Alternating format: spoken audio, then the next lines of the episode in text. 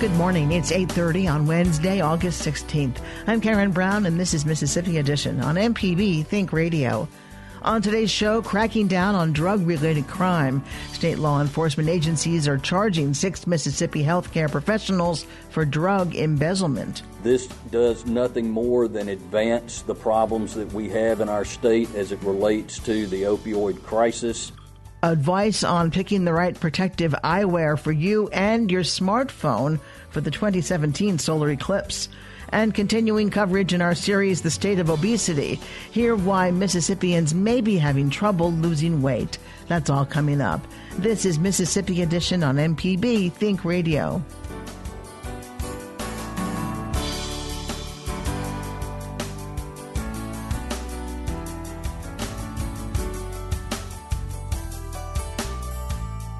State law enforcement hopes holding healthcare providers responsible will help combat the city's opioid crisis, the state's opioid crisis, the culmination of five joint investigations by Mississippi Bureau of Narcotics and the Drug Enforcement Administration that resulted in the arrest of six individuals, one doctor, a medical assistant, two nurses, and two pharmacy technicians on Monday. The medical professionals are facing felony drug charges.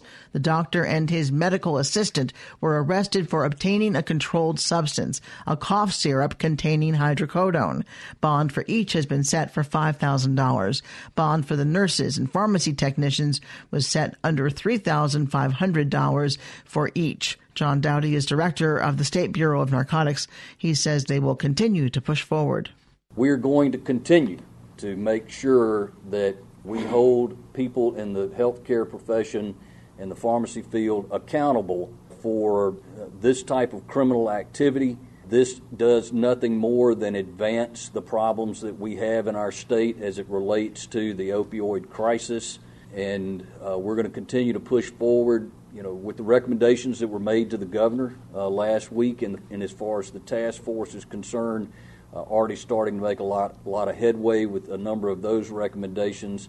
And these enforcement actions that we have taken in the last 48 hours is just another indicator as to how serious we are about making sure that uh, people in the healthcare field and the pharmacy field know that we're not going to let these opioids get into the hands of people that don't need to have them. Dowdy also says professionals are generally stealing prescriptions. A lot of times, what they'll do is uh, in the embezzlement uh, scenario, they have access to those drugs, and oftentimes they'll just uh, pick up a bottle or uh, a handful of pills and stick them in a pocket and walk out. Uh, that's generally the, the type of uh, criminal activity we see in an embezzlement.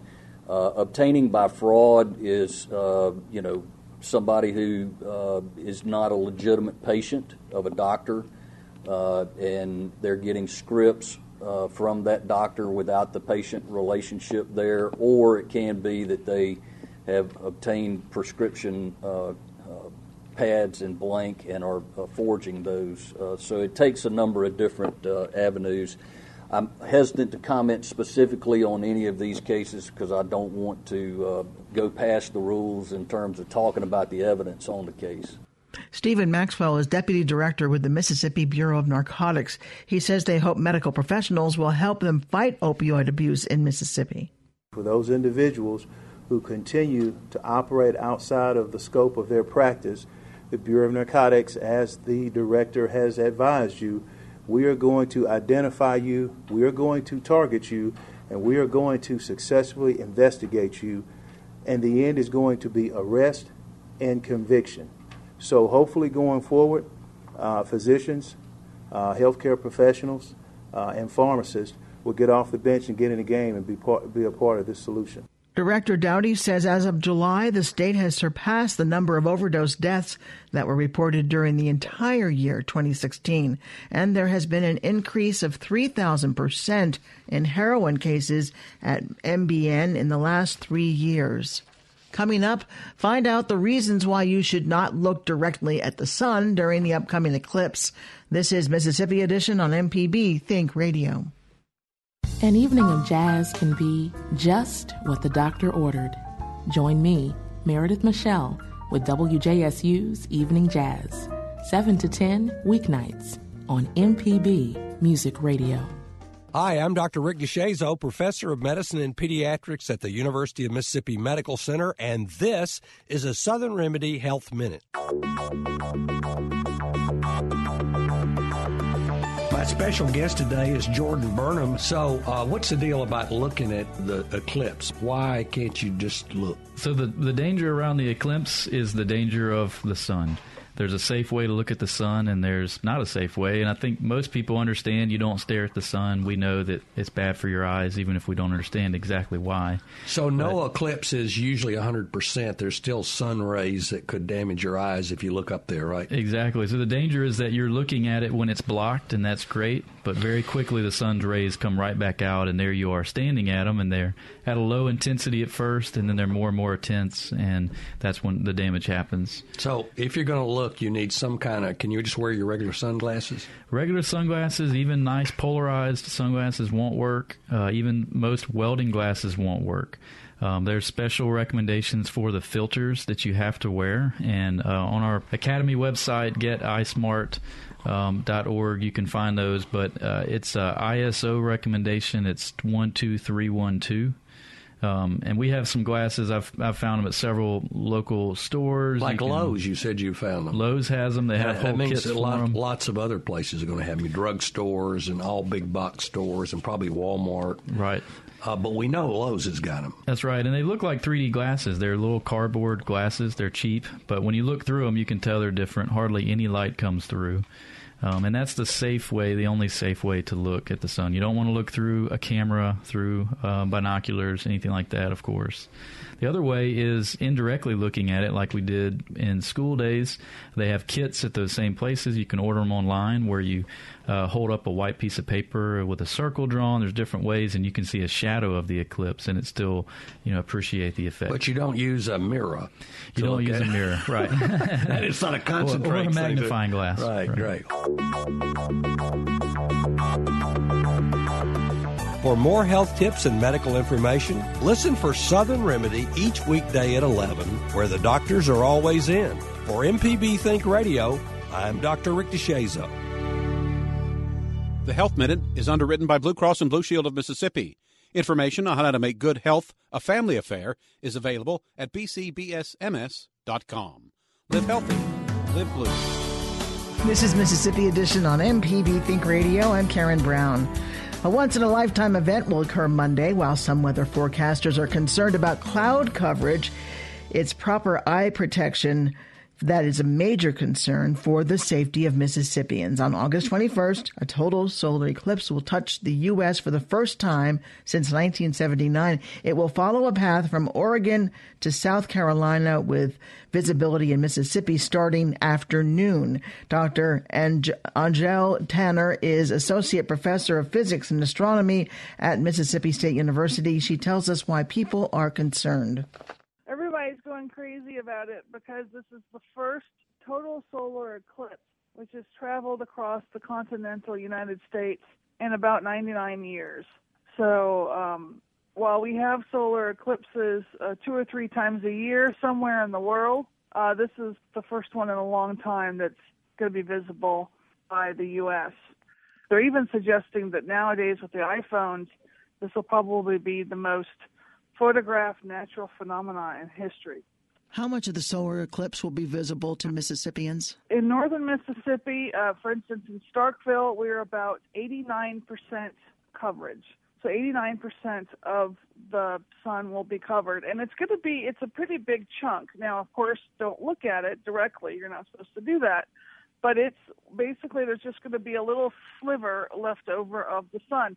And what's going to be kind of cool is because of the orientation, it's going to look like a smiley face in the sky. so my, my, my my colleague's been calling it a Cheshire cat. We're going to have a Cheshire cat. So the sky. sliver is on the bottom part. Yeah, so we're on the. It's like we're on the southern part of the shadows. What about other parts of the state? Maybe eighty-three percent in Jackson, and then get lower to till you get to seventy-five percent. Is it going to be like nighttime? No, it won't be nighttime here. It might be a little bit twilight. Let's talk about the safety glasses or whatever. How do you no. know that you're getting the quality pair that you can safely look at the eclipse? One way to check it is if you're in the store and you physically want to pick up the glasses, put them on, And if you're in a store that's got fluorescent lighting or whatever, you should not see anything. It should be completely black. Now, what you do is then you take your iPhone and you turn on your flashlight or whatever phone you have. You turn your LED flashlight and point the flashlight to the glasses and look through the glasses, and you should just see a little dot of the LED from the flashlight. And I did that yesterday to test the glasses I had in my purse, and that was about right. But you shouldn't see any of the other lights in the store, none of the fluorescent lights, unless you're standing in front of a very bright light like the LED or the naked filament of an incandescent bulb. You can see those. You don't want any wrinkles, you don't want any holes, you don't want anything like that in the glasses. The American Astronomical Society, the AAS, has a list on the internet of reputable vendors. They've gone through and looked and checked all these places that have got quality glasses. If you can't see a fluorescent light through these glasses, how can you see the sun covered up? The only time you can look at the event without glasses is during totality, because then enough of the sun will be covered that it's not going to harm your eyes. Even if 99% of the sun is covered up. That 1% left is enough to harm your eyes. How long will whatever level the eclipse reaches, like in North Mississippi, 89%, how long will that position last? Totality only lasts for two minutes on the totality line. Now, the entire eclipse, from when the moon starts to touch the edge of the sun to when the moon leaves the other edge of the sun, is three hours. So, if you want to experience the maximum coverage which is around 1:27 p.m. on the 21st, then you know add a half an hour, subtract a half an hour from that, and catch the maximum. If you want to get uh, careful pictures through your iPhone, wearing the glasses on the phone too. So don't don't aim your phone at the sun either, because it, you'll it'll bust your phone up. It will it'll fry the phone because you're going to have to hold it still to get the picture and everything. And by then, the little sensor, the, the little uh, camera, does not like that much light either, and it, you won't get a good picture. I would suggest, honestly, get two pairs of glasses, and with one pair of glasses, take out one of the little lenses. They're just pla- it's just a plastic film, and the glasses are cardboard. Take it out and just tape it over your iPhone lens, and then that's a safe way to do it. It's all going to be very, very exciting. Dr. Angelle Tanner is an associate professor of physics and astronomy at Mississippi State University. Dr. Tanner, thank you so much. Happy eclipse. Yeah, no problem. Yeah, happy eclipse. I like that. Coming up from our new series, The State of Obesity, find out why health professionals say we're fat. This is Mississippi Edition on MPB Think Radio. The decision between upgrading and replacing must begin with a question what is the primary use for the device? You would not invest in another car just because you need an oil change or new tires. Much like your car, the decision for replacement makes the most sense when the tool no longer meets your needs. Today on Everyday Tech, we'll discuss old age computing. Should you upgrade or replace? We'll also take your personal tech questions on the next Everyday Tech today at 10 on MPB Think Radio. This is Mississippi Edition on MPB Think Radio. Too much comfort food, lack of exercise, and Mississippi's poverty rate put the state at number two on the obesity scale nationwide. As part of our new series, State of Obesity, MPB's Desiree Frazier takes a look at some of the issues making and keeping Mississippians fat. Four to five times a week, Amanda Cole of Raymond is at the gym working out. Running on the treadmill isn't the 37 year old's favorite exercise. I feel good. I feel fine. Cardiovascular. That's where we burn fat. That's what a lot of people don't like to do. Huh?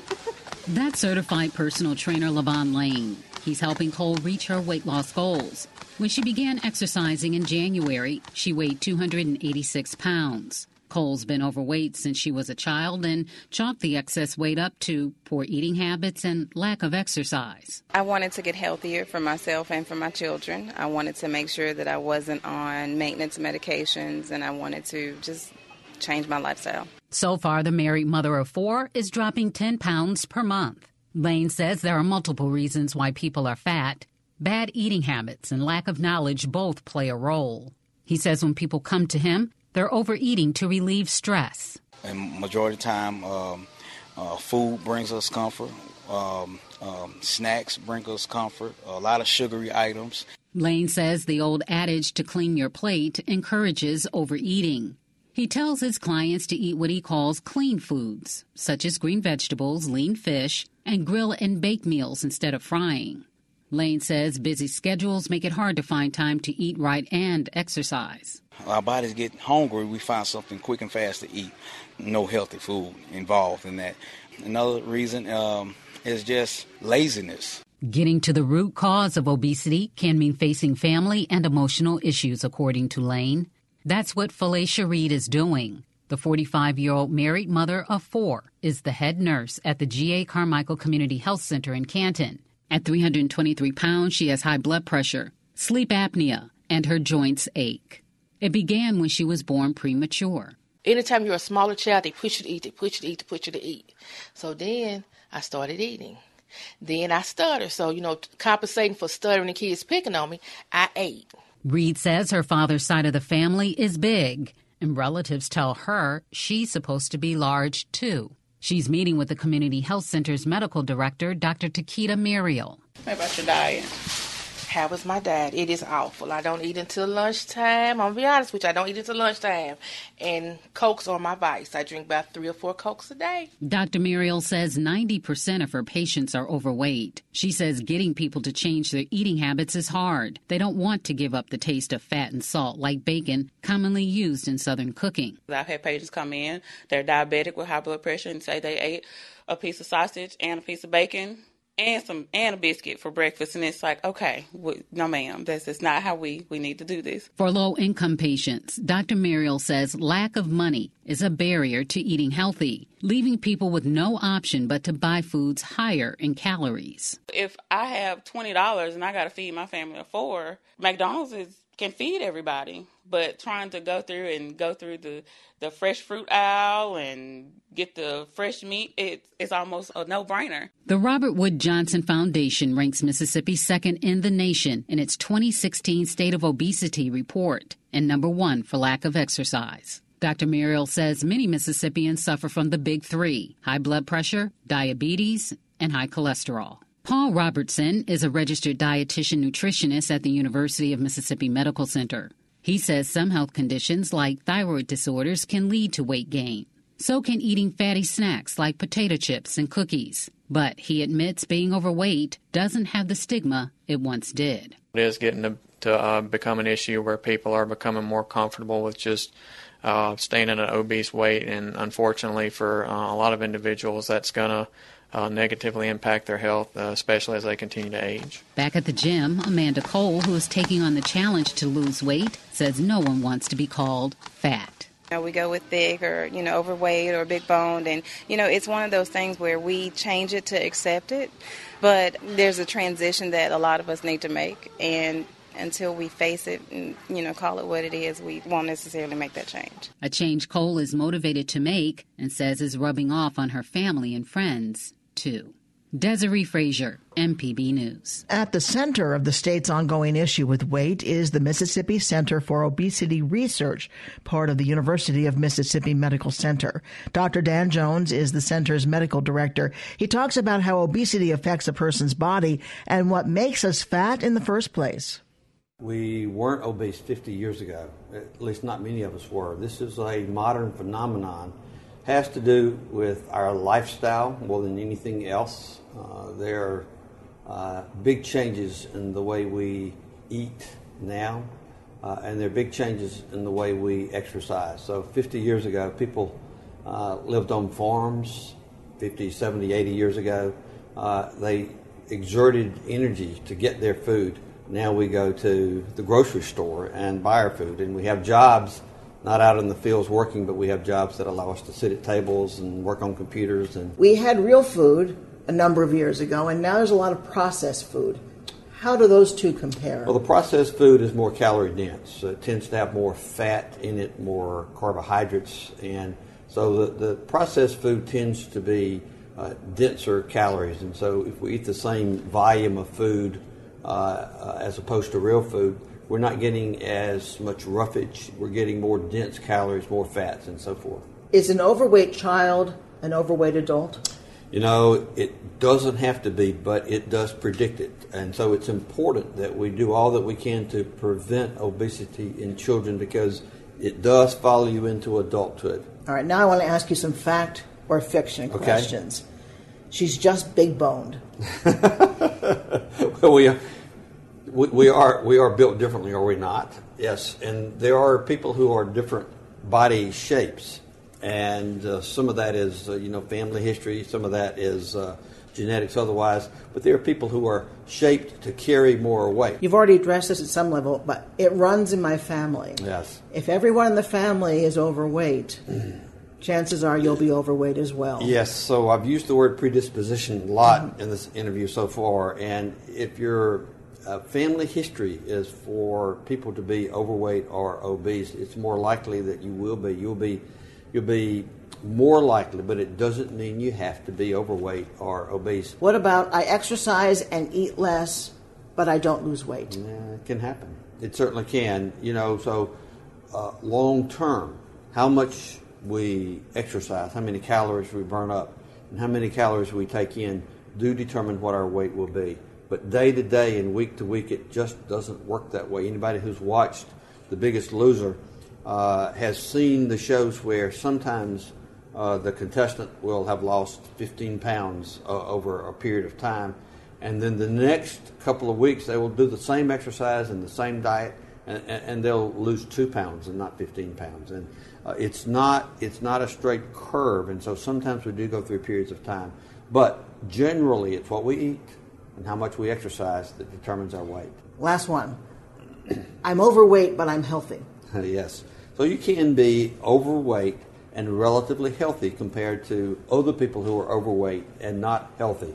So uh, if you're overweight, you're more likely to have diabetes, more likely to have hypertension, uh, more likely to have some other health problems. But not everybody who's obese or overweight has those health problems. And so you can be overweight, obese, and healthier than other people that are overweight and obese. What does it actually mean for your body to be overweight? The most common manifestation of being overweight or obese is diabetes. There are two types of diabetes.